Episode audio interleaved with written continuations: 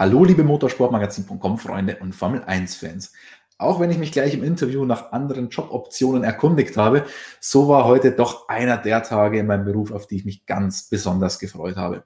Da habe ich sogar im Homeoffice das weiße Hemd mal rausgekramt, nehme das Bügeln gerne in Kauf. Warum? Weil wir einen ganz besonderen Gesprächspartner hatten, nämlich Norbert Haug.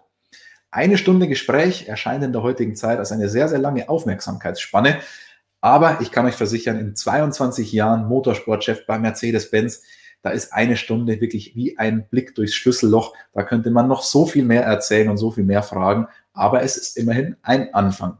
Wenn ihr mehr von solchen ausführlichen Hintergrundgeschichten und Interviews wollt, gibt es drei Optionen. Einmal Printmagazin vom Motorsportmagazin, das zweite, der YouTube-Kanal, den ihr hoffentlich schon längst abonniert habt. Und wenn nicht, dann bitte jetzt machen und die Glocke aktivieren. Und die dritte Möglichkeit ist natürlich unsere Website, gleichbedeutend auch mit der App, kostenlos für Android und iOS. Jetzt will ich aber gar nicht mehr viel vorne weglabern. Wünsche euch viel, viel Spaß mit dem Interview mit Norbert Haug und kann euch schon versprechen, es gibt am Ende eine kleine Überraschung.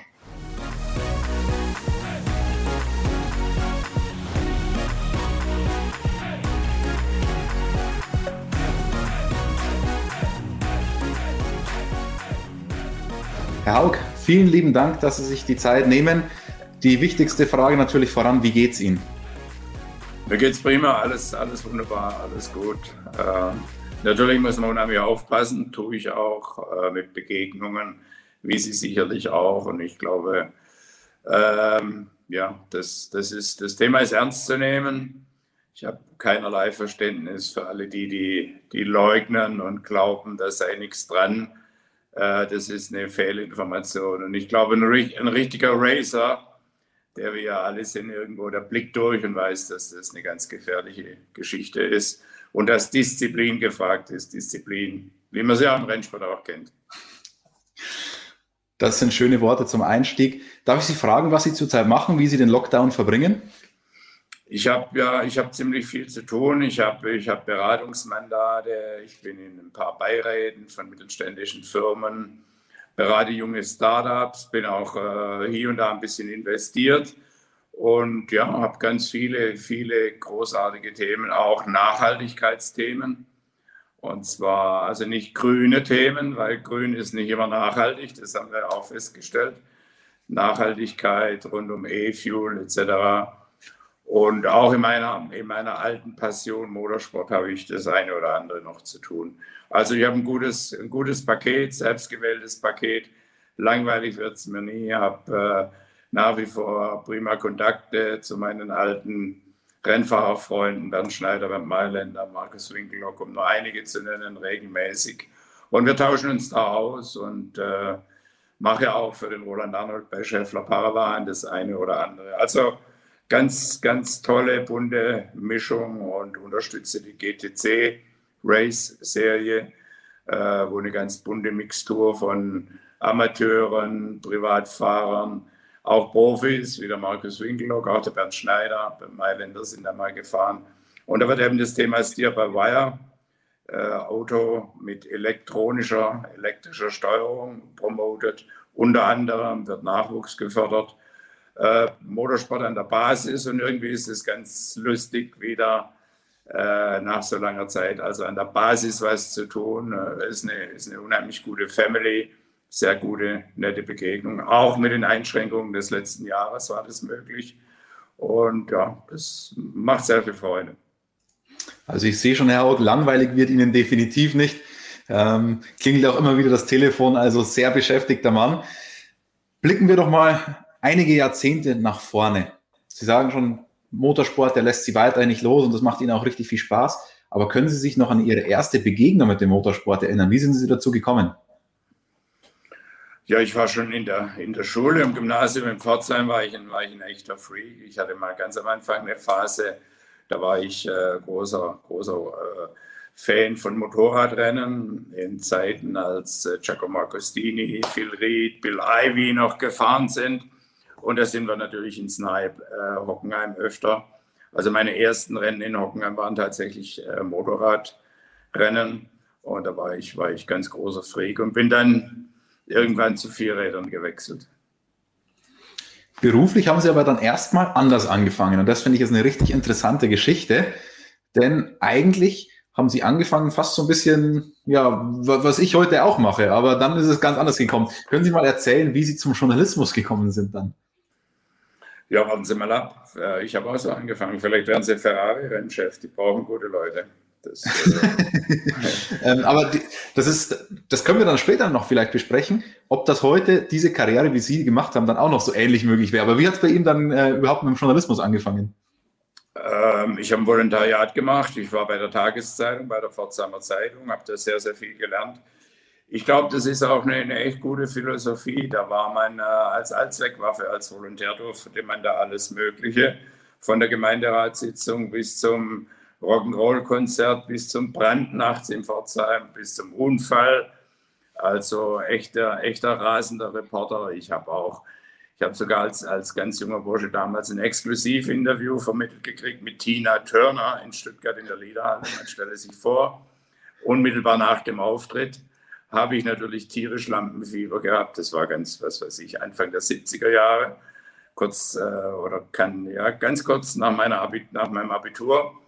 Und äh, ja, da wurde, da hatte ich das, das, äh, das Interview hatte ich aufgezeichnet auf dem, auf dem Kofferradiogerät. Man stelle sich vor, weil was, weil was anderes gab es da nicht in der Redaktion. Also wir haben es da echt von der, von der Basis weg, von der Scholle weg gelernt. Aber ich glaube, das ist was sehr Gutes und ich glaube, das ist auch heute noch was sehr Gescheites, wenn man es von der Basis aus lernt und wenn man ein, ja, ein breites Spektrum äh, sieht, zumindest am Anfang seiner Zeit, um zu wissen, woher was kommt, was vielen Politikern sehr gut täte. Aber wie sind Sie überhaupt auf dieses Journalismus-Thema gekommen? Woher kommt der Fable dafür? Ja, das war irgendwie, ich habe ja, hab da tatsächlich ein Fable gehabt zum, zum Berichten, Berichterstatten, durchaus auch eine kritische Einstellung zu haben zum einen oder anderen. Oder wir hatten damals eine Jugendseite bei der Pforzheimer Zeitung, die haben wir auf den Kopf gestellt. War eine ganz kleine Redaktion und wir hatten gleichzeitig zwei Volontäre, die beide mit Nachnamen Haug hießen, was natürlich immer zu riesen Chaos in der Redaktion geführt hat wer ist welcher Haug an welcher Stelle. Aber es war, es war mega und es war, es war cool. Und wir waren auch, ja, ich weiß nicht, ob das heute alles noch so möglich ist. Wir haben natürlich jede Menge Blödsinn auch gemacht. Wir haben durchaus gearbeitet, aber wir haben natürlich auch Streiche gespielt, Blödsinn gemacht und so weiter. Und ich muss sagen, auch später in meiner aktiven Motorsportzeit in unserer Zentrale in Stuttgart und so, da, da war immer auch mal wieder ein, ein Jokos oder man hat sich auf den Hebel genommen, auch in den, in den DTM-Jahren. Da gab es harten Fight auf der Strecke, aber neben der Strecke durchaus auch äh, ja, jede Menge Witz und Blödsinn und Tollerei mit den Abts, mit dem Marion Flatt, mit dem Walter Mertes etc. Äh, Hans Werner Aufrecht natürlich mittendrin. Also es war Profisport, aber die Zeit zum, ja, ja, sich, sich positiv auf den Hebel zu nehmen, sage ich mal, sich zu necken. Was ich liebe, das neckt sich, die, Zeit war immer da noch. Sie sind dann erstmal dem Journalismus verbunden geblieben, sind zur Motorpresse Stuttgart gegangen, haben dort einen sehr rasanten Aufstieg gemacht, ähm, waren da auch längere Zeit, dann schon im Automobilthema logischerweise mit drin, dann auch natürlich Automobilsport. Ich glaube, Rallye haben Sie da hauptsächlich gemacht dann, oder? Ja, ich bin mal gefahren mit dem Bernd Ostmann Rallye. Der hat mir eigentlich eingeteilt. Der war, der war Testredakteur und hat gesagt, jetzt fahren wir mal eine Rallye. Oder ich fahre mal eine Rallye. Und dann, dann habe ich gesagt, ja, wie machst du? Und mit wem fährst du? Und dann hat er gesagt, mit dir. Sag hoch. Und ich war natürlich da gleich äh, sehr, sehr angetan. Und wir haben auch natürlich durch, dadurch, dass wir Journalisten waren, gute Kontakte gehabt. Und das war eine gute Zeit. Wir sind mal mit einem Manta 400 gefahren, mal mit einem Escort äh, innerhalb der deutschen Meisterschaft. Später sind wir nochmal ins, äh, ins ewige Eis mit dem äh, Keke Rosberg. Haben wir ein paar Jahre schon in meiner Mercedes-Zeit äh, Winters noch Rallyes bestritten. Ähm, was äh, in Finnland, was, was unheimlich ja, eindrücklich für mich war. Also als ich glaubte, ich sei schon ziemlich schnell unterwegs, hat sich hinter mir ein Stau gebildet. Und Sie wissen ja, da ist äh, immer Startzeit eine Minute Abstand. Und da waren die jungen Nachwuchsfinnen, die sind in dieser sogenannten Gruppe H gefahren, in der wir auch angetreten sind. Und äh, da wurde es äh, auf der Sonderprüfung dann immer plötzlich ganz hell hinter einem. und man hat die armen Jungs dann aufgehalten. Und ich glaube nicht, dass ich da spazieren gefahren bin, aber die können es natürlich wesentlich besser und auf Schnee und Eis ist es schon ja, ganz, ganz äh, lehrreich und anspruchsvoll. Und der Rallye-Sport hat sie eigentlich dann auch nie richtig losgelassen. Wenn ich mich richtig erinnere, sind sie ganz gerne mal mit einem Mercedes 500 SL äh, in der Rallye-Version, ich glaube von 1980, äh, den Walter Röhrl noch entwickelt hat. Mit dem sind sie dann auch immer noch ganz gerne rumgefahren. Ja, das war ja so ein Running Gag bei der DTM. Also wir hatten damals schon zu Giorgio Piandas Zeiten und, und mit Walter Treser, als der bei Audi war, haben wir gesagt, wir machen das Warm-up für die großen Stars, für die DTM-Stars. Fahren die, die, äh, die Chefs von, die, Motorsportchefs von äh, Audi, von äh, Alpha, von der Opel war das damals und von Mercedes, fahren dann fahren, machen eine Warm-up-Runde und machen eine Drift-Show. Und äh, ja, ich bin dann letztlich irgendwann als, als einziger übrig geblieben. Der Giorgio Pianda, die Alphas waren weg. Aber das war eine großartige Zeit mit dem Giorgio damals und in den 90er Jahren.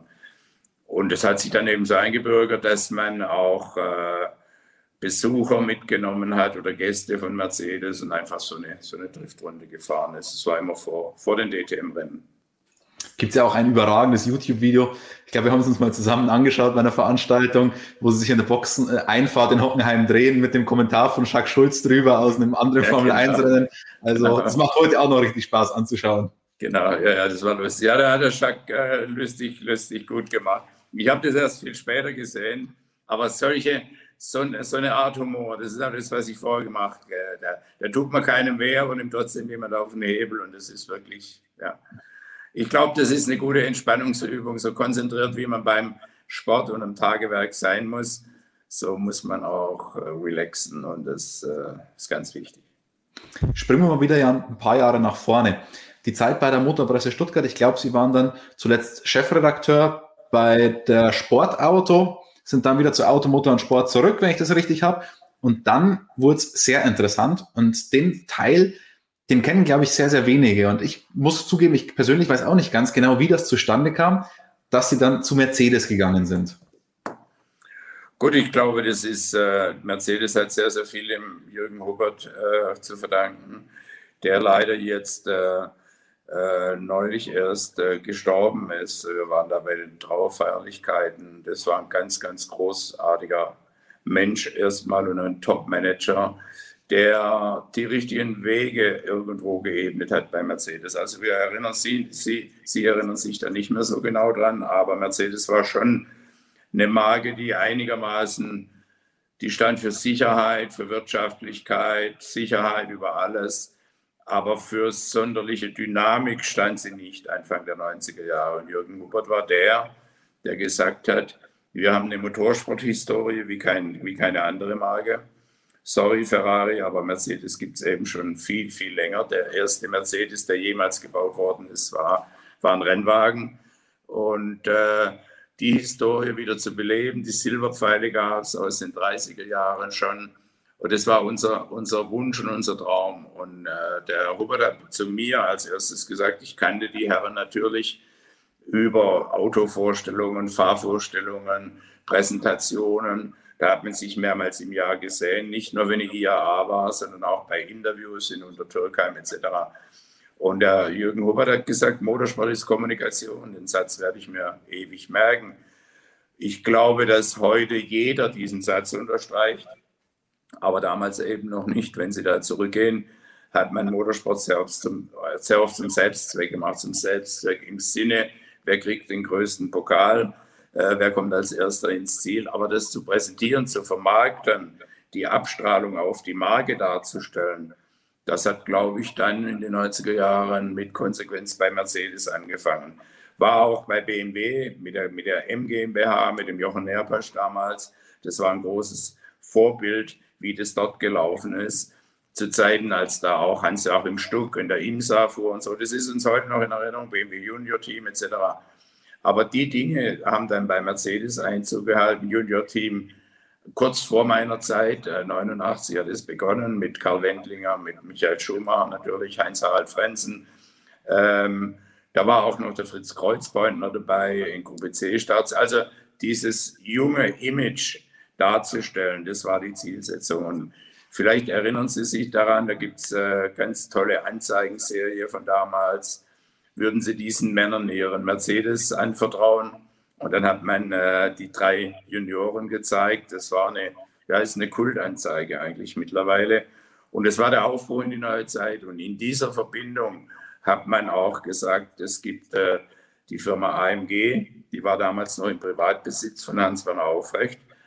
Und die Firma AMG ist heute seit langer Zeit, seit äh, ja, 20 Jahren, über 20 Jahren, das Sportabzeichen von Mercedes-Benz. Und sicherlich, wenn man das als Division sieht, die, die die tollsten Autos baut, A und B in Relation das meiste Geld verdient. Und dieser ganze Dynamisierungsprozess wurde natürlich vom Motorsport begleitet, wird bis heute begleitet durch jetzt äh, äh, sieben, ich kann es gar nicht mehr zählen, so viele Weltmeisterschaften in Folge sind es in der Formel 1.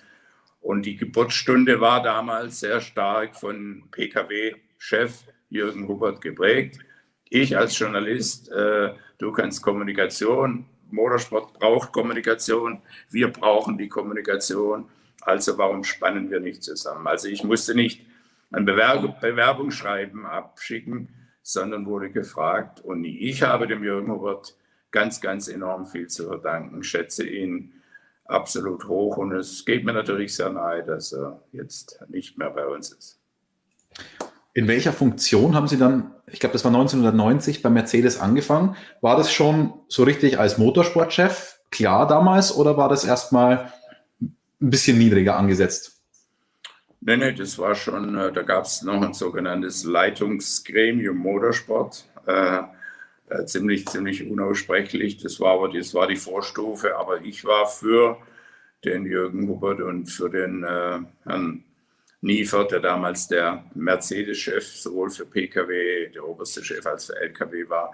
Die beiden waren die äh, Männer, die mich eingestellt haben. Ich war, ich war der Verantwortliche, der zu reporten hatte der die Budgetverantwortung dann letztlich übernahm. Und äh, es war alles in einer Hand und ich glaube, das war ein gutes Muster. Die Marketingverantwortung, die, die äh, Medienverantwortung, also Pressekommunikation, die letzte Verantwortung für die Technik, ohne dass ich die Technik, den Motor, die Radaufhängung natürlich erfunden oder gar konstruiert hätte. Aber die Verantwortung dafür, One Face to the Customer, du sprichst nach draußen für die Sache und du berichtest nach drinnen. Ja, und äh, Lob gibt es, wenn was funktioniert, und Kritik gibt es, wenn es nicht funktioniert. So, und die waren die Rollen ganz klar verteilt und ja, das hat auch gut funktioniert. Natürlich auch mit Rückschlägen. Motorsport gibt es nicht ohne Rückschläge. Aber ich glaube, man lernt enorm gut, wie man schnell wieder aufstehen kann. Es ist eine, ja, es ist eine, eine ganz, ganz schnelle Schule der Motorsport und viel, viel mehr als das berühmte Brumm Brumm, sondern es ist, wie man ja so schön sagt, Character Building und es ist sicherlich im wahrsten Sinne des Wortes der Fall. Aber es ist ja eine Wahnsinnsgeschichte vom Journalisten zum Motorsportchef bei Mercedes-Benz, bei einer der größten Marken überhaupt auf der Welt. Können Sie sich vorstellen, dass das heute auch noch möglich ist? Also hätte ich noch Chancen bei irgendeinem Hersteller? Ich glaube schon. Ich glaube schon. Ähm, ich glaube, ich glaube, äh, also das Rezept ist nicht nach dem Mund schreiben, sicherlich. Und äh, ich habe auch bei meiner, bei meiner, bei meinem Abschied hat der, der Dieter Zetsche aus einem Artikel zitiert, den ich damals sehr kritisch geschrieben habe, als Mercedes gekniffen hat. Man wollte mit Walter Röll in die äh, Rallye-WM einsteigen. Der Walter hat nach Testfahrten gesagt, mit dem Auto können wir höchstens, wenn alles, alles gut geht und bei mir alles klappt, bei mir und Christian Geisdorfer können wir vielleicht Fünfter, Sechster bei der Rallye Monte Carlo werden. Und dann hat man zurückgezogen. Und wir hatten bei Automotor und Sport schon eine ganz große Titelgeschichte vorbereitet. Ein, eine echte Positivgeschichte. Jawohl, jetzt kommen die zurück und jetzt äh, geht es voran. Und dann kam der Rückzieher und den habe ich dann journalistisch sehr, sehr äh, kritisch begleitet. Und ja, bevor sie das Ferrari-Angebot kriegen, schreiben sie ruhig kräftig, dass Ferrari das nicht so richtig gebacken gekriegt hat im letzten Jahr. Ja gut, da, da liefern sie mir auch viele Steilvorlagen, die Scuderia. Also daran soll es dann letztendlich nicht scheitern. Ja, genau. Sie hatten, was die Zeit angeht, ein Riesenglück. Weil Mercedes-Benz, Sie haben es ja schon gesagt, die waren nicht unbedingt bekannt als dynamische Marke zu der Zeit. Mercedes hat ja 1955 nach dem Unfall in Le Mans, wobei eigentlich war die Entscheidung ja schon zuvor getroffen, wie man inzwischen weiß, aber die Motorsportaktivitäten erstmal beendet, dann noch ein bisschen Rallye-Sport, aber verhältnismäßig halbherzig, nichts im, im Vergleich zu dem, was man heute macht im Motorsport und dann fast alles auf Eis gelegt. Sehr, sehr lange Zeit. Und dann Ende der 1980er äh, Jahre ging es dann richtig los, wie Sie gesagt haben, mit dem Junior-Team und so weiter. Und dann ist da eine beispiellose Zeit ins Rollen gekommen. Das ist ja Wahnsinn. Ja, das stimmt schon. Es wurde konsequent gemacht. Und ich meine, es gab, ich glaube, es gibt kaum eine Marke, die außerhalb Ferrari, die am Stück von letztlich 1989, 1990 bis heute werkseitig Motorsport betreibt. Und zwar in der höchsten Liga. Und wir haben das Konzept damals aufgesetzt und ich glaube, der, die Begleitmusik Motorsport hat der Marke AMG natürlich sehr, sehr gut getan und tut es weiterhin. Äh, das sportliche Image wurde so geprägt, es wird in der Formel 1 transportiert, wurde in der DTM transportiert, als es keine DTM gab, weil die Gegner äh, aufhörten ganz plötzlich und überraschend äh, Ende 96. Äh, Alpha und Opel äh, ist man GT gefahren, hat in Rekordzeit die heutige HWA-Truppe, damals noch AMG, es war gerade im Wechsel, als Hans-Werner Aufrecht die Firma HWA gegründet hat, die es ja heute noch sehr erfolgreich gibt, hat man in, glaube ich, 120 Tagen ein, ein konkurrenzfähiges Gruppe C-Fahrzeug aufgebaut. Und damals war Porsche werkseitig am Start, da war McLaren, BMW. Wir sind in der Formel 1 mit McLaren Mercedes gefahren. Und in der Gruppe C, also nicht Gruppe C Nachfolge, das hieß damals GT, äh, GT-Weltmeisterschaft hieß es sogar. Also das war die Serie, die auch damals schon Stefan Rattel äh, gemacht hat. Da fuhren wir gegen McLaren BMW, denn der McLaren F1 war damals schon serienmäßig mit dem äh, BMW 12-Zylinder-Motor ausgestattet. Und ja, es sind alles Dinge, die man, die man sich heute nicht mehr vorstellen kann. Was ich mir sehr gut vorstellen kann, dass ein Presse-, Medien-, Marketing-Mann diese Verantwortung übernimmt, wie ich sie übernommen habe, wenn der lernt zu managen, wenn der lernt, mit Menschen umzugehen, wenn der lernt, wie, wie kriege ich das nach draußen transportiert, dann geht es sicherlich. Was ich als äh, Bonus sicherlich hatte, ist, dass es einfach sukzessive aufgebaut worden ist. Es stand noch nicht so sehr im Fokus. Aber ich würde auf der anderen Seite sagen, dass es so im Fokus steht, das Thema Motorsport hat sehr viel mit dem Stern, mit dem Silberpfeil, mit unserer Arbeit zu tun. Und äh, dass meine Zeit da 22,5 Jahre wären würde, war natürlich äh, am Tag 1 auch nicht abzusehen. Und, und, eben jetzt, wenn Sie rechnen, dann sind wir jetzt im 32. Jahr fortgesetzten Werksports. Und wenn Sie, wenn Sie die Premium-Wettbewerber sehen, wie oft die in eine Serie reingegangen sind oder rausgegangen sind, und glauben Sie mir eines, bei Mercedes macht man das nicht, weil man so Motorsport verrückt ist, sondern weil man ganz sicherlich weiß, welche Gegenleistung, welche Gegenwerte, welche Dynamisierung, welchen, welche Kundenresonanz, welche positive man dabei bekommt. Und interessanterweise sind die, die Leute, die heute da äh, an der obersten Spitze sitzen, eben gerade Ola Kalenius, war mit uns im Motorsport in der Formel 1, war für die äh, Formel 1 Motoren verantwortlich, war für AMG verantwortlich. Also der, die Dynamisierung, Motorsport, schnelle Entscheidungen, äh, Lernen, Marketing mit Technik zu verknüpfen, äh, das, ist eine, das ist eine prima Schule. Und die Kollegen von mir von damals, wir hatten eine ganz kleine Motorsportzentrale, die in Fellbach angesiedelt war, äh, nahe Stuttgart. Also wir waren da ausgelagert, was auch unheimlich positiv war. Die Kollegen haben alle ja, gute Karriere gemacht, im Haus oder auch anderswo. anderswo. Da war ein Lars Sütschka dabei, der heute der an ADAC-Vorstand ist. Äh, ich will mich da überhaupt nicht rühmen, aber die, die Bewegung, Motorsport, die Dynamisierung, die, also ein Racer ist, ein Racer kann auch ein, ein, ein wunderbarer Berater und ein Bankbeamter oder was weiß ich was sein. Es ist die Einstellung, die zählt. Und äh, da muss man eben auch Begeisterung wecken können, Teamplay schätzen, Ziele abverfolgen. Das, das gehört alles dazu. Und Sie haben das Ganze 22 Jahre an der Spitze gemacht. 22 Jahre, in denen so viel passiert ist, in denen unfassbare Programme waren. Rückblickend kriegt man da Gänsehaut, vor allem wenn man auch an, an den Beginn denkt. Sie haben es vorhin angesprochen, das Junior-Programm. Wir haben jetzt leider nicht die Zeit, wirklich alles durchzugehen in dieser langen Zeit, aber beginnen wir doch mal bei ja schon einer der spektakulärsten Geschichten, nämlich bei diesem Junior-Programm, wo natürlich im Nachhinein Michael Schumacher besonders heraussticht, waren ja auch super tolle Autos in Zusammenarbeit mit Sauber, mit den Mercedes-Motoren. Sie haben schon gesagt, das Junior-Programm wurde vor Ihnen ins Leben gerufen. Was sind denn Ihre ersten Erinnerungen daran? Ja, ich, hab, ich war sogar bei der Präsentation damals im, äh, im Classic Center in Fellbach dabei, als die Junioren vorgestellt worden sind. Das war eine Initiative von dem Jochen Nerpasch, der ja mit dem Peter Sauber zusammengearbeitet hat und bei Mercedes diese Aufbauverantwortung für den Motorsport äh, hatte. Er hatte diese Junior-Idee damals schon bei erfolgreich bei BMW äh, praktiziert mit Eddie Schieber, Mark Surer, Markus, äh, Manfred Winkelhock, also der Vater, leider tödlich verunglückt ist 1985 in einem Krämer Porsche in Moosfort.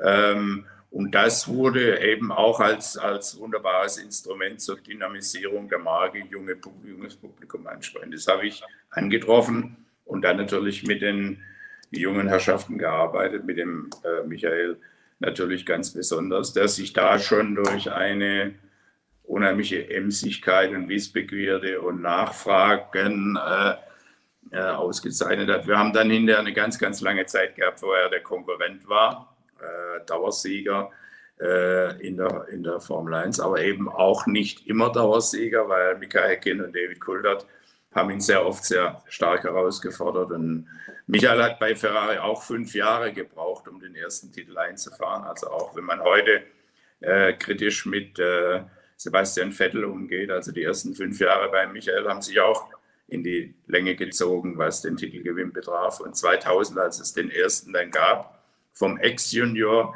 äh, Michael Schumacher, Ex-Mercedes-Senior. Da haben wir uns auch das eine oder andere beingestellt mit dem Motorschaden oder mit dem Strategiefehler. Also hatten auch 2000 sehr, sehr gute Chancen gehabt, äh, den dritten Titel äh, zu holen in Folge mit dem Mika.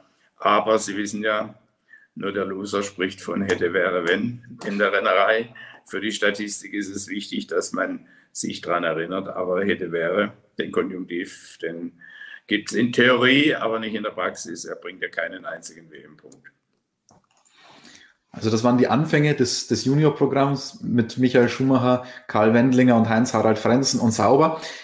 Eigentlich hätte es dann schon fast ein richtiges Mercedes-Benz-Werksteam in der Formel 1 geben können. Ähm, man war ja schon auf dem Sprung, das auch zusammen mit Sauber zu machen. Peter Sauber hat bei uns im Interview mal ein bisschen erzählt, es war eine schwierige Zeit in Deutschland. Ähm, wirtschaftstechnisch ist es bergab gegangen. Mercedes-Benz musste dann auch ein bisschen aufs Geld schauen. Wie haben Sie das aus Ihrer Perspektive erlebt, dieses gescheiterte Werksengagement von Mercedes-Benz in der Formel 1 Anfang der 90er? Ja, ich würde nicht sagen, dass es gescheitert war. Es wurde ja fortgesetzt. Das, äh, das Werksengagement war, war äh, A mit Partner Peter Sauber geplant, ganz klar unter der Maßgabe, dass die Finanzierung vom Team gesichert werden muss. Da war Mercedes sehr, sehr konziliant. Ich glaube, es gehen da auch ein paar Meinungen, Informationen rum, dass Mercedes hier, äh, wie auch immer, sich verhalten hätte. Das kann ich nicht bestätigen. Auch nicht, dass ich bereits 1992 nach anderen Teams gesucht hätte, etc. Also nur um to keep the record straight, wie man sagt. Ähm, das war so, dass wir nach einem neuen Partner suchen mussten als es nicht äh, funktionierte, dass die Finanzierung gesichert war. Und da habe ich den Auftrag gekriegt vom Vorstand, sieh dich um und schau, was Alternativen sein könnten. Und es war tatsächlich so, dass uns Teams die Tür eingerannt haben, die einfach mit Mercedes gerne arbeiten wollten. Ja, allen vorne ran der Ron Dennis natürlich. Es waren aber auch das ist heute kein Geheimnis mehr. Die, die, äh, der Tom Walkinshaw hat versucht und mit dem haben wir mal gesprochen. Frank Williams haben wir etliche Gespräche geführt. Aber bitte als Folge dessen, dass es in der Konstellation nicht funktioniert hat und wir nicht finanziert waren. Wir waren immer, wenn Sie die Anfänge sehen, wir mussten das heimlich quasi Konzept bei Mercedes ein Thema, das der Herr Hubert ganz klar äh, initiiert hat. Es war sogar wortwörtlich seine Idee. Ich habe da erst gezuckt und gesagt, Konzept bei. Äh, wir hatten dann äh, übersauber über den Roger Penske übrigens, der ein sehr guter Bekannter von dem Helmut Werner, dem PKW-Chef, Nachfolger von äh, dem äh, Herrn äh, Werner Niefer war. Da ist die äh, Verbindung entstanden zu Mario Ilien, zu Ilmor, zu dem Zehnzylindermotor von damals, der eigentlich äh, für das Leighton House Team gebaut war und auch durch Finanzierungsmangel frei geworden ist. Und so war die Basis unseres Einstiegs. Aber unser Urplan war durchaus mit sauber das zu machen, aber eben unter der Prämisse, dass die äh, Finanzierung steht und die Finanzierung bei McLaren, die war exzellent über Marlboro zuerst. Zwei Jahre, äh, 95, 96 und dann die große Phase mit West, wo es uns gelungen ist, das Auto als Silberpfeil zu gestalten. Wir haben das äh, dann Anfang 97 vorgestellt im Alexandra Palace mit einer großen Show mit den Spice Girls. So wurde damals Formel 1 äh, noch zelebriert und haben dann gleich mit dem David Coulthard äh, Silberauto gefährt in Silber, mal Silberpfeil, erstes Rennen sofort gewonnen, was natürlich ein unheimlich gutes Zeichen war und ein unheimlich guter Durchbruch. Ja. Wir waren auf technischer Seite in den ersten Rennen äh, als Neuling mit Sauber extrem gut unterwegs. Die Leistung war phänomenal, die man da gebracht hat. Wir waren beim ersten Rennen 93 in Chialami. Ähm, da war der, der Ayrton Senna war ja der Star der Zeit damals. Aber unser sauber Ilmor Mercedes-Konzept bei Mercedes fuhr in 72 Runden beim ersten Rennen, ich glaube 35 Mal schneller als Benchmark äh, Ayrton Senna im McLaren Ford war das damals. Also die Grundausrüstung war da. Schade, dass sich das nicht weiterentwickeln konnte. Aber mir waren da die Hände gebunden, weil die Finanzierung nicht da war. Und ich rede mich da aus gar nichts raus. Das ist exakt so gewesen. Und so muss es auch in den Geschichtsbüchern stehen. Schön, dass Sie das klargestellt haben, weil das wäre nämlich meine nächste Frage gewesen, weil Peter Sauber auch gesagt hat, Sie waren da ein bisschen ungeduldig, haben sich schon nach anderen Partnern umgeschaut, hätten noch mehr Zeit geben sollen, aber ich glaube, damit ist das jetzt ein für alle nee, Mal klargestellt. Ich bin mit dem Peter Sauber vollkommen klar, aber ich bin Mr. Ungeduld und ein Racer, ich, so den richtig geduldigen Racer habe ich noch nicht kennengelernt, ehrlich gesagt. Ich habe auch mal gehört, dass wir zu früh gewonnen hätten. Das ist mir auch nicht eingängig. Ich habe immer nur zu spät gewonnen. Ich glaube, das kann man so unterschreiben. Ähm, Ungeduld ist ja auch eine Tugend letztendlich. Und vor allem im Spitzensport, glaube ich, kann man sich nicht erlauben, da großartig auf die Erfolge zu warten.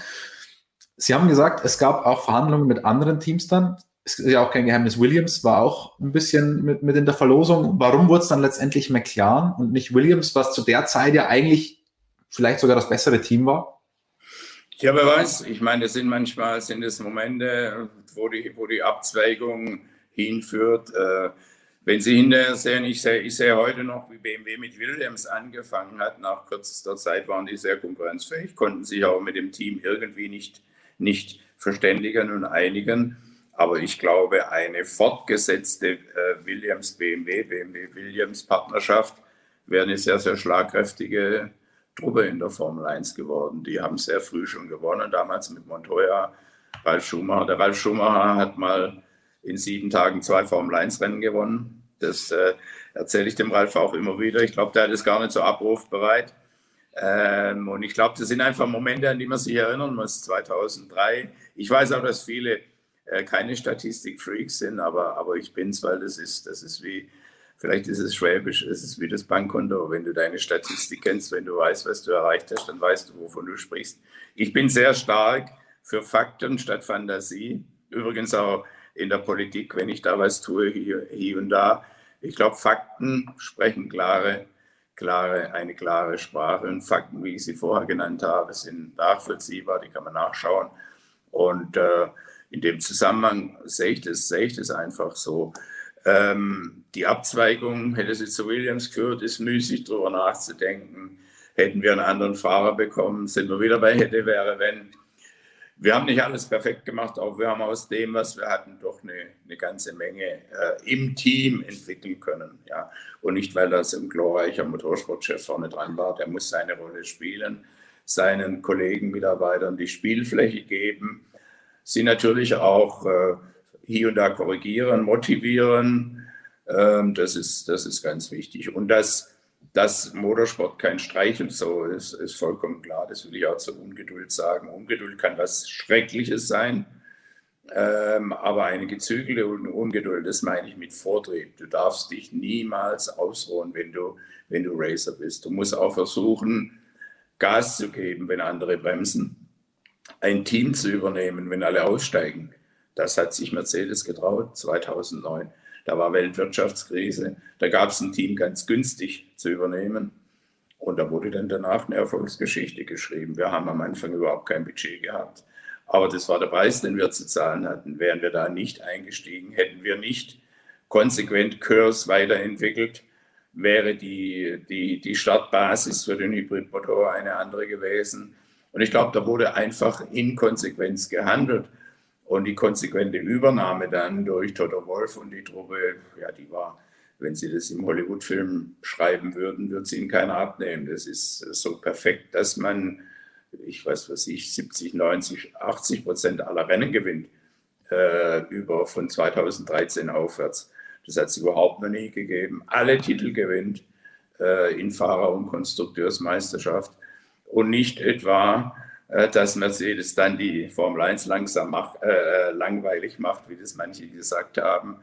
Ich habe das auch schon oft betont, langweilig wird es durch die, die nicht hinterherkommen. Wir haben die Phase auch schon gehabt. Ich weiß, wie es sich anfühlt, wenn man nicht hinterherkommt.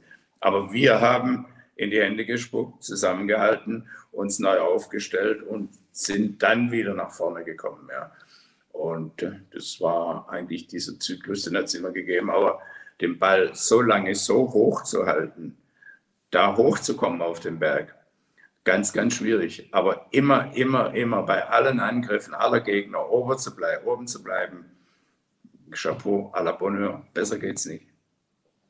Also das war dann das nächste ganz, ganz große Kapitel für Sie, der Werks oder das eigene Werksteam von Mercedes-Benz. Dazwischen lagen, und das dürfen wir natürlich jetzt nicht unterschlagen, Weltmeistertitel 98, 99 mit McLaren, Mercedes, Mika Häkkinen.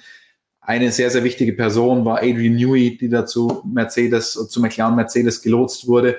Also das war schon auch eine tolle Zeit, oder? Um die Jahrtausendwende. Nee, das war es. Und wenn ich heute zurückgucke, ich meine, wer hat die, wer hat die, äh, wer hat den Genuss, dass er mit einem ganz jungen Michael Schumacher arbeiten konnte und mit ihm seine Karriere beendet? Leider ist das äh, hinterher bei einem lapidaren Skiausflug passiert, was passiert ist, was uns allen unheimlich leid tut und mich ganz besonders schmerzt, weil der Michael und ich, wir hätten, wir hätten noch einige äh, ja auch Skiausfahrten, äh, die wir auch schon davor hatten, äh, genusstechnisch natürlich absolvieren können und hätten auch jetzt noch eine, eine schöne, wunderbare Zeit und könnten Erfahrung weitergeben. Deshalb sehe ich das auch mit ganz, ganz großer Freude, dass der Mick das in der Konsequenz weiter betreibt, obwohl er auch schon sehr früh kritisiert worden ist. Da hat es denen mal allen gezeigt, dass er doch den Titel geholt hat, dass er vielleicht eben äh, eine Anfangsphase, eine Lernphase braucht, aber dann liefert. Und wie? Der hat ganz grandiose Rennen gezeigt. Und ich glaube, wer kritisch die Dinge anguckt und sieht, wie, wie, äh, wie mich überholt, das begeistert mich total, dass da nicht lang gezuckt wird und drei Versuche und dann klappt es immer noch nicht, sondern ein Versuch und dann klappt es. Entweder ich versuche es und dann klappt es oder ich lasse es bleiben. Äh, wenige Crashs, die gibt es hier und da, die muss es geben, aber der wird seinen Weg sicherlich machen, geht ganz bestimmt jetzt durch eine, durch eine harte Schule. Ich habe mit dem Vater gearbeitet, als er ein Junior war. Ich habe mit dem Lewis Hamilton gearbeitet, als er ein Junior war. Als der äh, Lewis Hamilton war bei uns bei Mika Häkkinens äh, erster Weltmeisterfeier im Museum in, in, äh, in Stuttgart unter Türkheim, im alten Museum noch innerhalb des Werksgeländes. Da war der Lewis 14 Jahre alt. So lange turnt er schon bei Mercedes rum und ist ein Mercedes-Urgestein eigentlich schon, also ein echter Mercedes-Lehrling und Stift. Und der hat jetzt genauso viele WM-Titel wie der Michael Schumacher.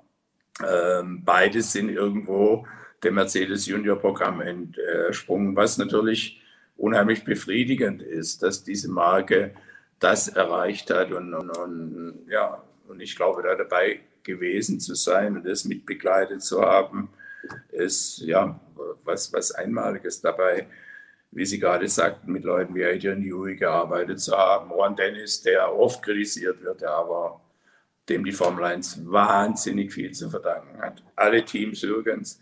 Es geht nicht so viel Geld heute, wenn der Ron sich nicht für die Teams abgekämpft hätte und Ehre, wem Ehre gebührt. Er wird auch gerne kritisiert.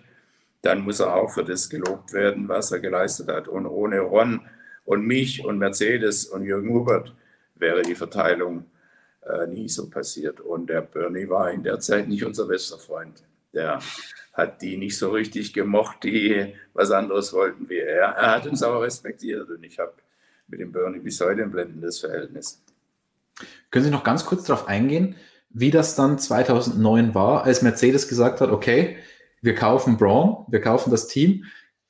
War das, das muss ja auch eine sehr bewegte Zeit für Sie gewesen sein, die Übernahme zu organisieren, Fahrer zu organisieren und wir wissen ja, welche Fahrer Sie da geholt haben. Ähm, das muss ja Wahnsinn gewesen sein, oder? 2009, 2010. Ja, langweilig wird selten im Motorsport, das ist vollkommen klar. Und äh, auch da war es einfach so, wir wollten mit McLaren kooperieren, wir wollten auch einen, einen Teil von McLaren übernehmen, äh, was aber, was der Ron dann in der Form nicht wollte. Wir, wir, wollten auch Sportwagen gemeinsam bauen. Es gibt den SLR, wie Sie wissen. Und da hat sie eben die Lösung nicht gefunden. Und äh, im Jahr davor hatte Ross Brown am 5. Dezember 2008 mit mir telefoniert. Sind wir schon wieder bei einer, bei einer Hollywood-Movie-Episode, die man, die man, glaube ich, im Film sich nicht zu zeigen trauen würde.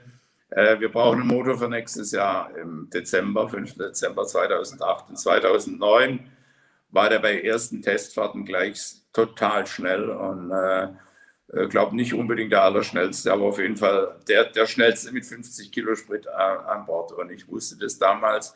Da wurden die ersten Rennen dann gleich alle gewonnen.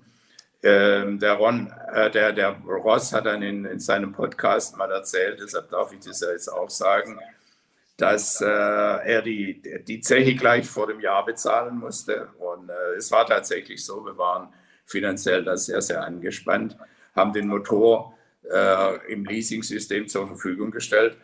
Und äh, ich habe aber, weil ich nicht wusste, wie gut ist Braun übers Jahr finanziert, ich habe das im Vorstand vorgetragen und habe dann eben, vielleicht auch in guter schwäbischer Manier, was man hat, das hat man gesagt, äh, am allerbesten und am wenigsten Ärger bekommen wir, wenn, äh, wenn du deine Leasingrate jetzt bezahlst. Und äh, Ross hat es dann erzählt äh, in seinem Podcast.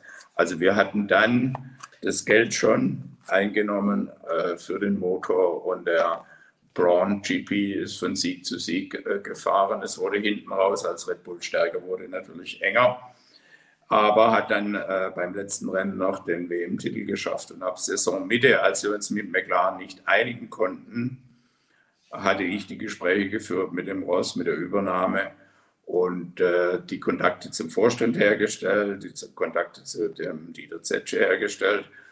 Und ich, da muss ich auch sagen, dass ich als Motorsportchef solche Vorschläge mache, das sollte nicht verwunderlich sein. Der, äh, mein, mein Punkt und mein Credo war immer, in Serien zu fahren. Die, die, die, die, also wenn ich, wenn ich Premium sein will als Mercedes, dann muss ich auch eine Premium-Serie fahren und dort möglichst vorne natürlich. Man kann nicht den Dauersieg versprechen, aber der jetzige Dauersieg, der ist hart erarbeitet und geht auch vollkommen in Ordnung. Aber ich wollte, ich wollte nicht da fahren, wo man unauffällig verlieren kann. Und das war auch ein Running Gag bei Jürgen Hubert und mir. Da, wo man unauffällig verliert, da gewinnt man auch unauffällig. Und um unauffällig zu gewinnen, ist das Ganze viel zu teuer. Insofern äh, haben wir uns immer in Serien engagiert. DTM ganz, ganz wesentlich. Auch Formel 3 damals. Nachwuchsförderung.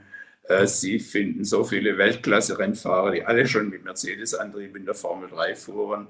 Es waren zwei Drittel des Feldes der Formel 1 mal eine Zeit lang, die alle mit Mercedes-Motoren gestartet waren. In der Formel 3, die im Rahmen der DTM übrigens fuhr.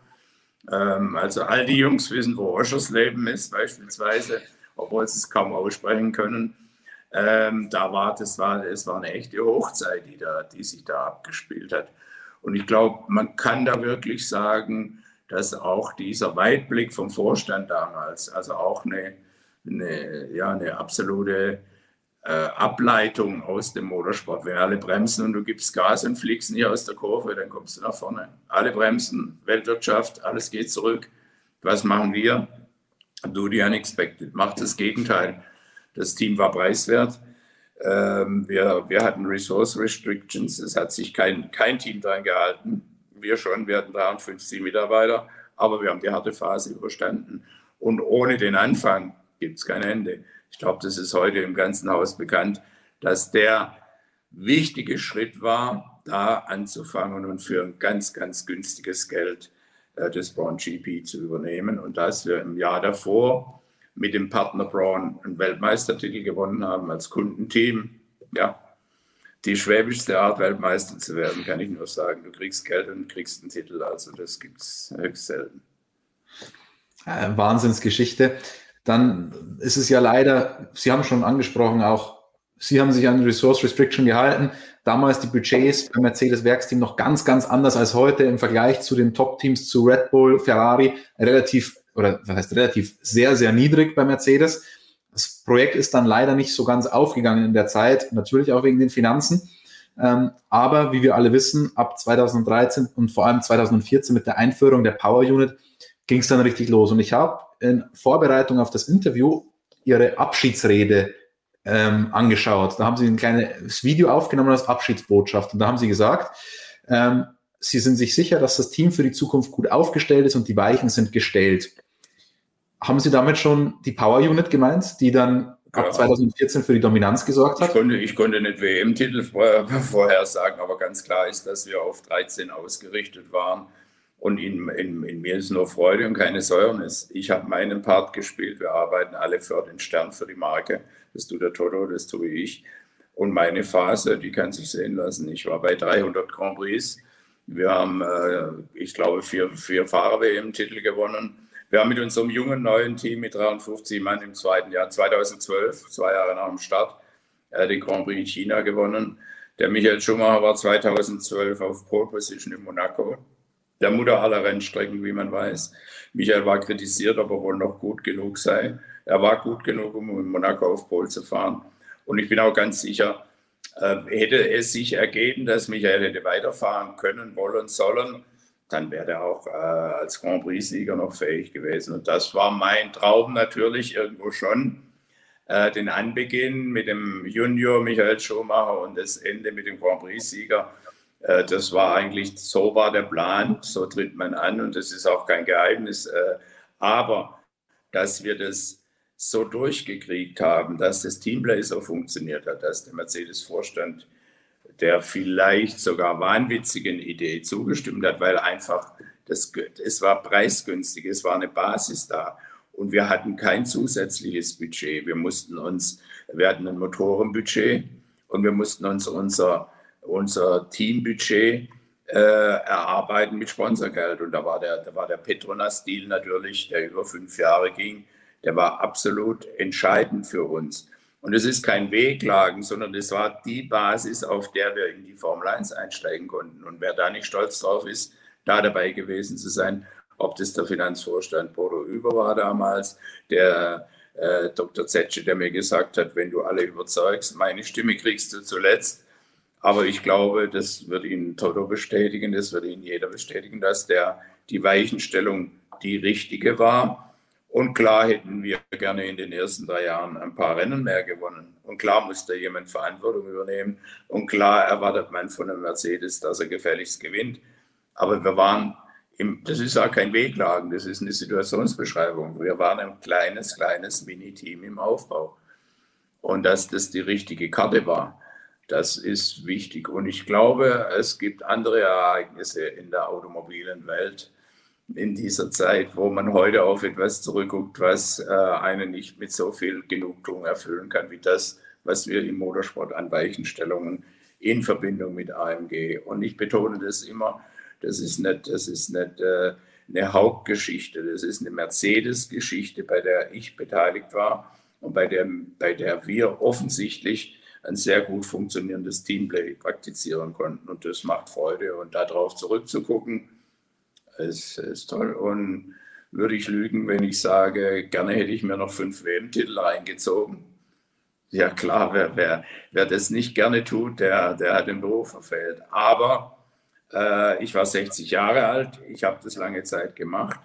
Ich habe mich nie über irgendwelche Belastungen beklagt. Natürlich ist es für Familie und so weiter. Das geht nur auch da im Teamplay. Wenn die Familie nicht mitspielt, kannst du das ganze Spiel vergessen.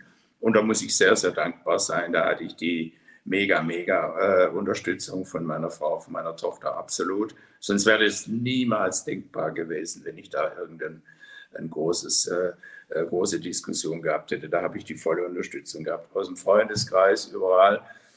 Ähm, innerhalb des Hauses war das überwiegend äh, absolut zielgerichtet, harmonisch. Also ich kann da, ich kann da wirklich nur sagen, dass das ja natürlich mit Rückschlägen auch, die gibt es. Aber wenn ich, die, wenn ich das äh, alles in allem sehe, dann ist es weit mehr, als man sich 1990 zu träumen gewagt hätte, wie das äh, sich bis 2012 oder bis zweiter, Beginn 2013 entwickeln würde. Das war absolut top, top, top. Und äh, die DTM dürfen wir dabei nicht vergessen, natürlich. Ja. Also das waren jetzt 22 Jahre Mercedes-Benz Motorsportchef im Schnelldurchlauf. Die DTM dürfen wir natürlich auch nicht vergessen bei dem Ganzen. Das ist so ein bisschen ihr, ihr liebstes Kind, ihre Spielwiese gewesen. Ich weiß auch, wie sie da gestrahlt haben bei jedem einzelnen DTM-Rennen, wenn man sie da mal beobachten durfte. Das hat ihnen schon verdammt viel Spaß gemacht, oder? Ja, ich weiß, äh, vielleicht, das wurde mir oft gesagt, dass ich DTM, äh, ja, dass das ein größerer Liebling als Formel 1 gewesen war. Ich würde es ich so nicht bezeichnen. Ich glaube, die DTM war in der Zeit immer ein bisschen das war das Landgasthaus und, äh, und, die, und, und die Formel 1 ist der, ist der Galaabend, wenn man das mal vergleicht. Also und Sie wissen ja auch, äh, Ärmel hochkrempeln, Landgasthaus, das macht oftmals mehr Freude wie der Galaabend. Die Formel 1 war sehr, sehr ernst und, und äh, natürlich in unserer Zeit haben wir auch ja, Zeit für Jux gehabt mit, mit Mario Tyson, Ralf Schumacher, Michael Schumacher. Die deutsche Truppe hat sich immer getroffen bei Karl-Heinz Zimmermann nach den Rennen. Der, der die wenigsten Punkte gemacht hat, musste die anderen bedienen. Das war ein Spuck, der war nach einer Dreiviertelstunde, Stunde vorbei. Aber wir haben da immer noch Zeit gehabt, um, um uns äh, ja, auch zu foppen. Und, und, und äh, waren ja viele Deutsche präsent damals in der Zeit in der, in der Formel 1. Aber die DTM war einfach eine, ja, das war imagemäßig was ganz, ganz Hochstehendes in der Zeit. Also ich wurde in der Formel 1, wenn ich ins Fahrerlager kam, immer gefragt, How was the race? I saw it in television. Also die ganzen Rennfahrer haben hohe Achtung vor der DTM gehabt. Die haben nicht gesagt, ja, das ist so ein Tintop-Auto mit Dachgedöns. Das wurde anerkannt und sie haben ja gesehen, nicht umsonst sind viele der Fahrer, Häkkinen, Alesi, David Coulthard, Ralf Schumacher, alle nach ihrer Formel-1-Karriere auch nochmal DTM gefahren. Die haben das sehr, sehr ernst genommen. Und die DTM war neben der Formel 1 die Rennserie überhaupt. Das kann man nicht anders sagen. Und da ist den Machern von damals, dem Hans-Werner Aufrecht, der, dem, der, der ITR, auch in der Besetzung mit dem Thomas Betzler, mit dem Wally, Wally Mertes etc., äh, ganz große, ganz große Rosenblumen äh, ist, denen, ist denen zu streuen. Äh, die Zeit mit Hans-Jürgen Abt, wenn Abt nicht gekommen wäre, wäre Audi nie gekommen, das ist kein Geheimnis. Ja. Die haben den, die Vorhut geleistet, wie sie später in der Formel E gemacht haben. Und äh, als dann Opel gecancelt hat in der neuen DTM 2005, wann immer das war, ohne Audi, und da muss ich auch sagen, wir haben uns mit Audi geeinigt. Ich habe mich sehr, sehr stark gemacht, dass der TT die Einstufung finden kann. Und das ist vielleicht auch wieder das Glück des Tüchtigen, keine Ahnung. Aber ohne den Audi wären wir 2005 schon wieder geplatzt gewesen, es wieder keine DTM gegeben. Und wir sind dann, man kann sich heute kaum vorstellen, sechs Jahre lang mit zwei Marken gefahren, Audi gegen Mercedes, Mercedes gegen Audi. Äh, Rennen mit zwei Boxenstopps, äh, sehr, sehr spannende Rennen, Zeiten, in denen Mika Häkkinen beispielsweise fuhr. Äh, ich glaube, viele erinnern sich daran. Tolle Autos, natürlich äh, kein, kein Vergleich, äh, was die Kosten betrifft im Vergleich zu heute.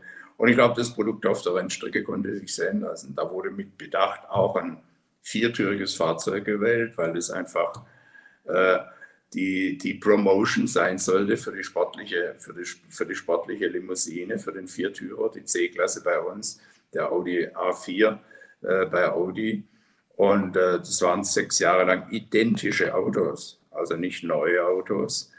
Und da wurde Geld gespart und da wurden, da gab es bei der ARD äh, zwei, zweieinhalb Millionen Zuschauer in Zeiten, als der Mika Häkkinen fuhr. Ähm, sicher war vielleicht, vielleicht äh, waren die Randbedingungen anders mit anderen Möglichkeiten rund um äh, heute Internet, Social Media etc., wo man sich beschäftigen kann. Aber da war die DTM mit den zwei Marken durchaus sehr erfolgreich. Und es war einfach eine, ja, wir haben bei Mercedes gesagt, uh, Racing is a state of mind. Es ist eine Geisteshaltung. Und die DTM war auch viel mehr als eine Rennserie, eine Geisteshaltung. Eine, eine, die, ich habe selten so viele, vielleicht hat mein Gesicht auch dazugehört, aber ich habe selten so viele glückliche Gesichter gesehen von Familien, von Kindern, die auf dem Arm waren, den Autogramm geholt haben. Das war eben nicht nur Pum Pum auf der Rennstrecke, sondern 35.000 Leute im Fahrerlager von Hockenheim.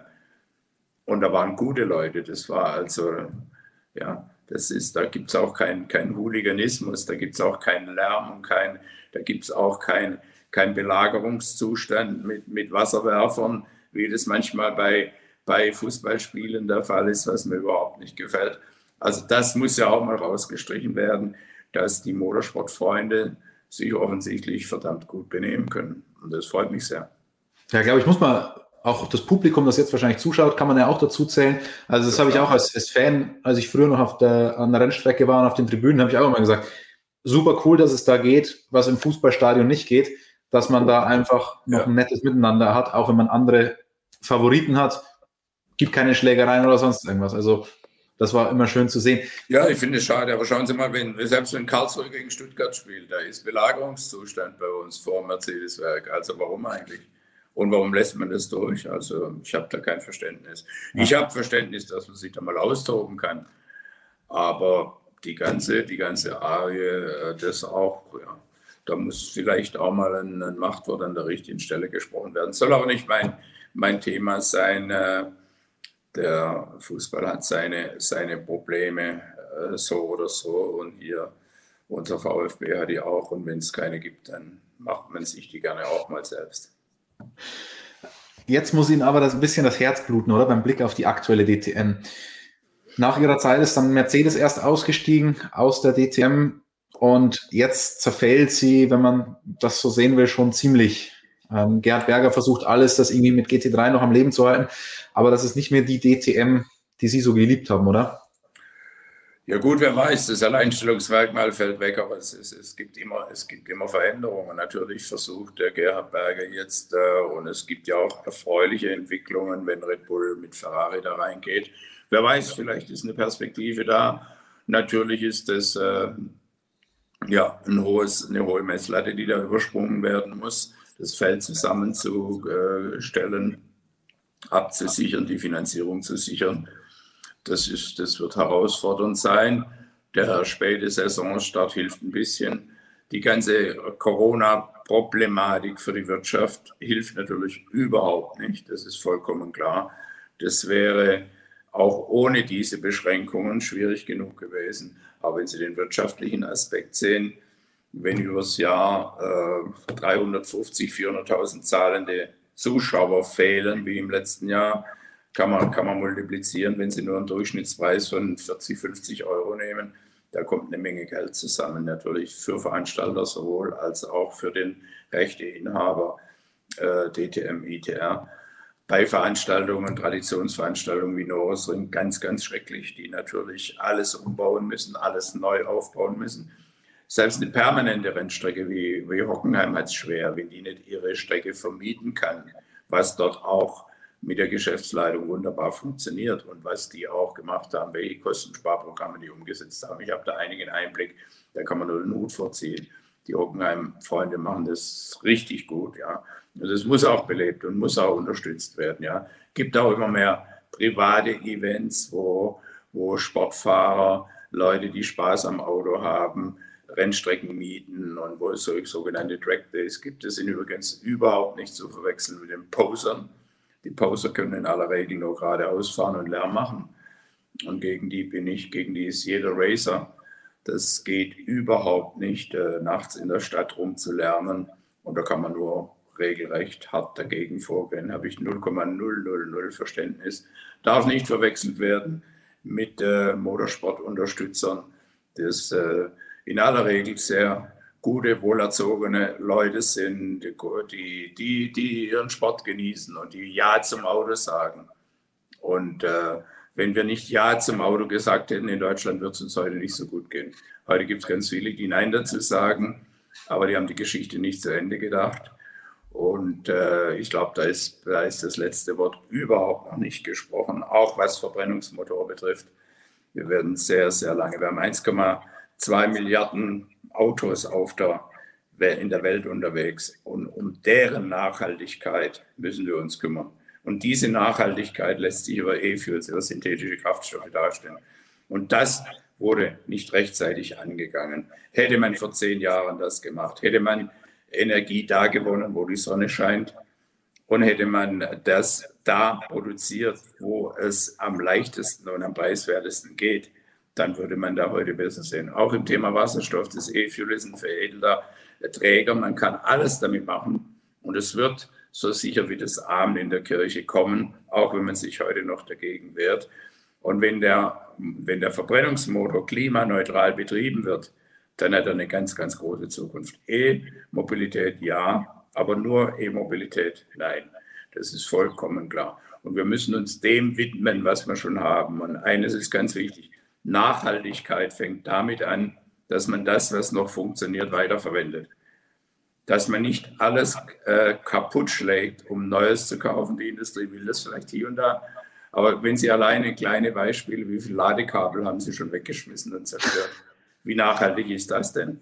So, da gehören mal Normen her. Und das sind die Dinge.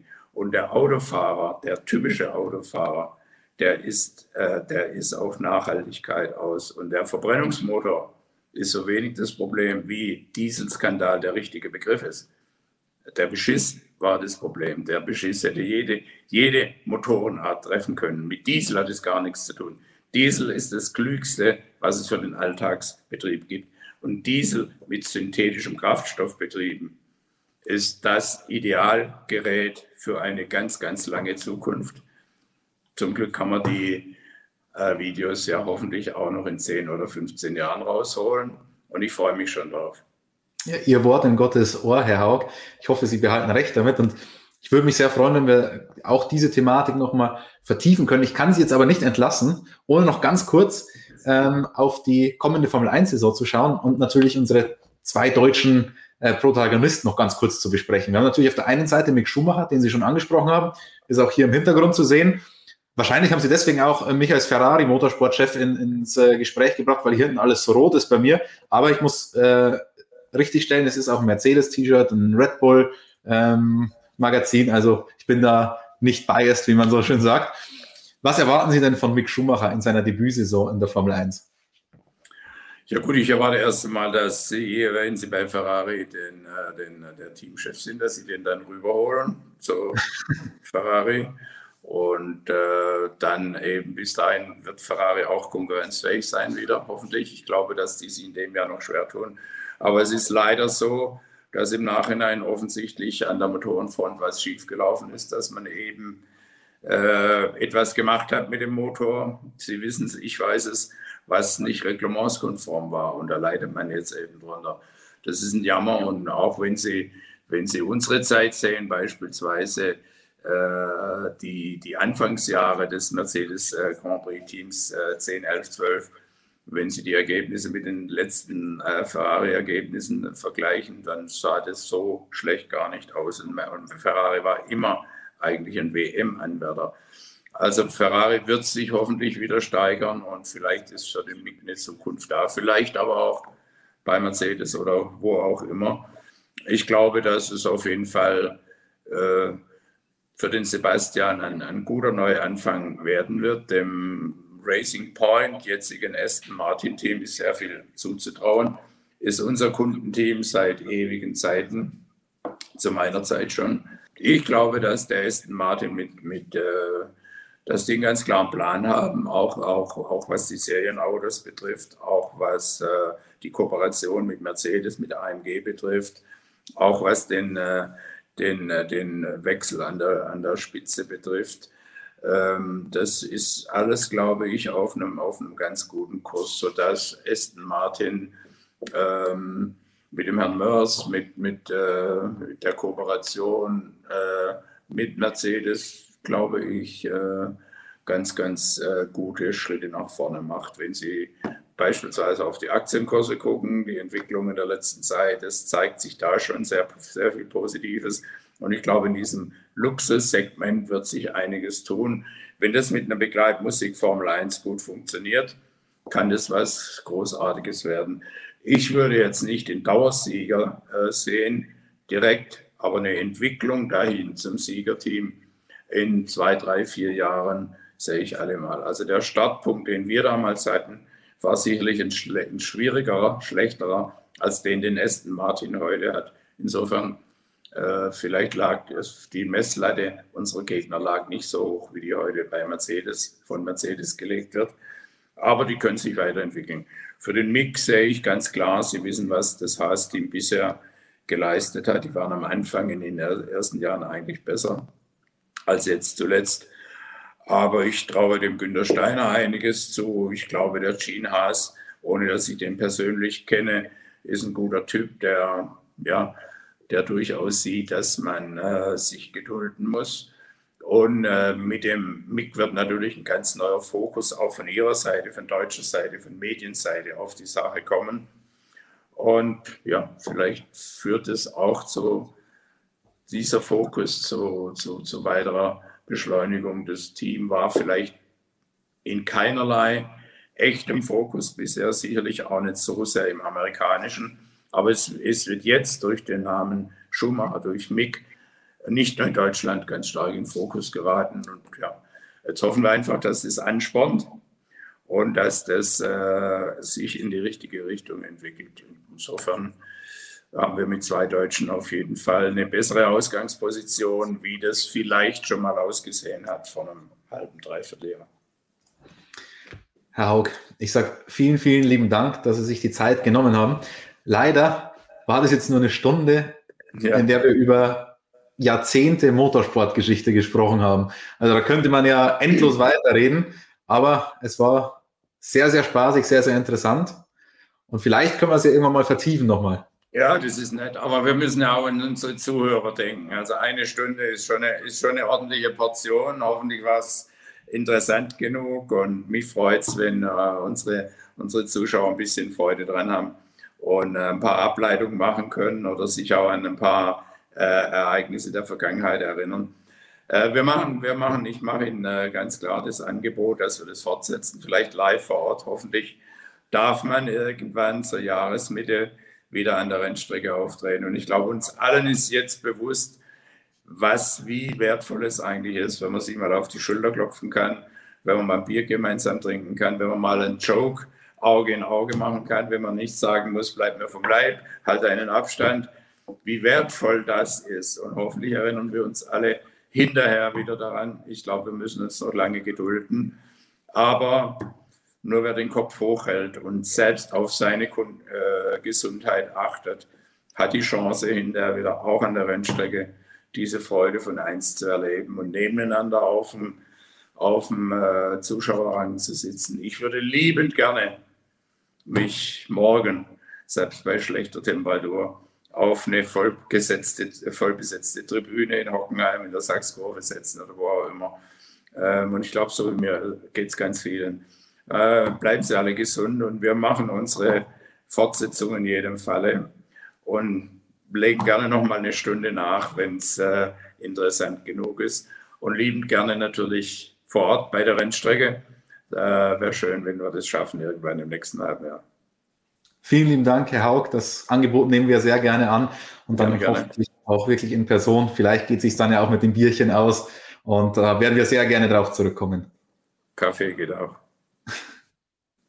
Cheers. Ich hatte es eingangs gesagt, So eine Stunde mit Norbert Haug ist wirklich nur wie der Blick durch Schlüsselloch auf 22 Jahre Mercedes-Benz Motorsportchef und es gab ja auch noch was davor und auch noch danach. Also es gibt so viele Geschichten zu erzählen und da freue ich mich wirklich sehr, dass uns Norbert Haug dieses Angebot gemacht hat, dass wir das in Zukunft noch nachholen können. Hoffentlich dann in einem schöneren Rahmen als jetzt nur durch diese Online-Schalte. Ich hoffe, es hat euch trotzdem gut gefallen. Das Internet war ja diesmal sehr stabil.